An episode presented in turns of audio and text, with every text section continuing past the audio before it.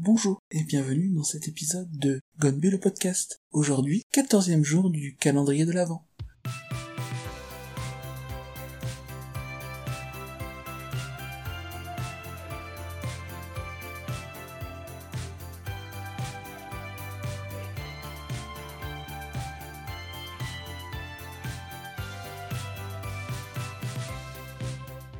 Quel est le rapport entre Super Mario, nos parents qui s'engueulent après manger et la Corée du Sud?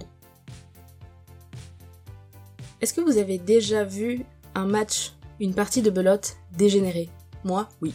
En Corée, quel est le jeu de cartes auquel on joue après manger quand on a un petit coup de trop des fois et qui peut faire dégénérer l'ambiance très rapidement en une sorte de compétitivité monstrueuse? C'est le Ghost Stop ou Godori.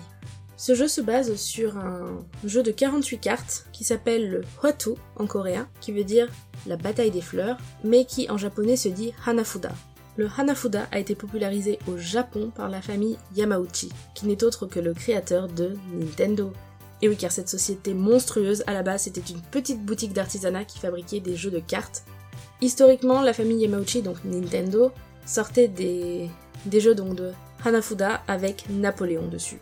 Et dans les dernières éditions, on retrouve évidemment les personnages les plus connus de la franchise tels que Mario, habillé en Napoléon. Revenons à la Corée. C'est durant la colonisation japonaise qui a duré de 1905 à 1945 que le Hanafuda, donc en Corée Hwatu, a été introduit et popularisé dans le pays. C'est un jeu, quand on y joue, souvent on parie de l'argent avec un pot ou peu importe.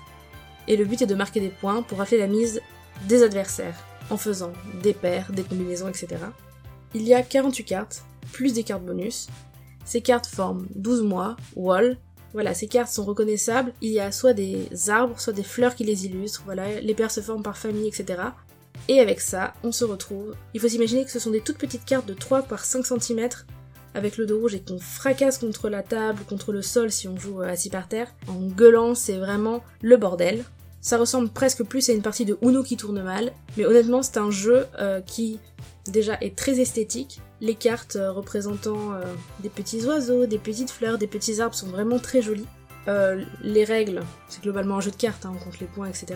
Mais ça peut tellement faire passer une soirée de chill sympa, on a mangé ensemble, c'est cool, à on se sépare dans la discorde et on se claque la porte au nez. C'est incroyable. C'est, je trouve, l'équivalent le plus proche de la belote, telle qu'on la connaît ici. Voilà pour cette petite pastille on se retrouve demain pour un nouveau sujet de Discord ou pas. Bonne journée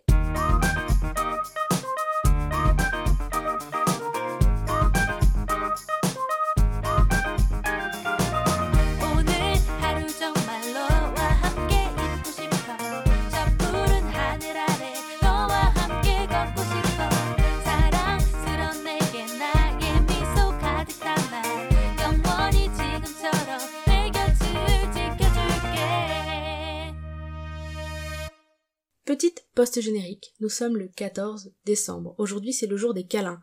Si vous avez des personnes à qui vous pouvez faire des câlins de façon sécuritaire et consentante, allez-y. Sinon je vous propose d'anticiper sur le mois prochain, le 14 janvier, qui est le jour où on s'échange des agendas.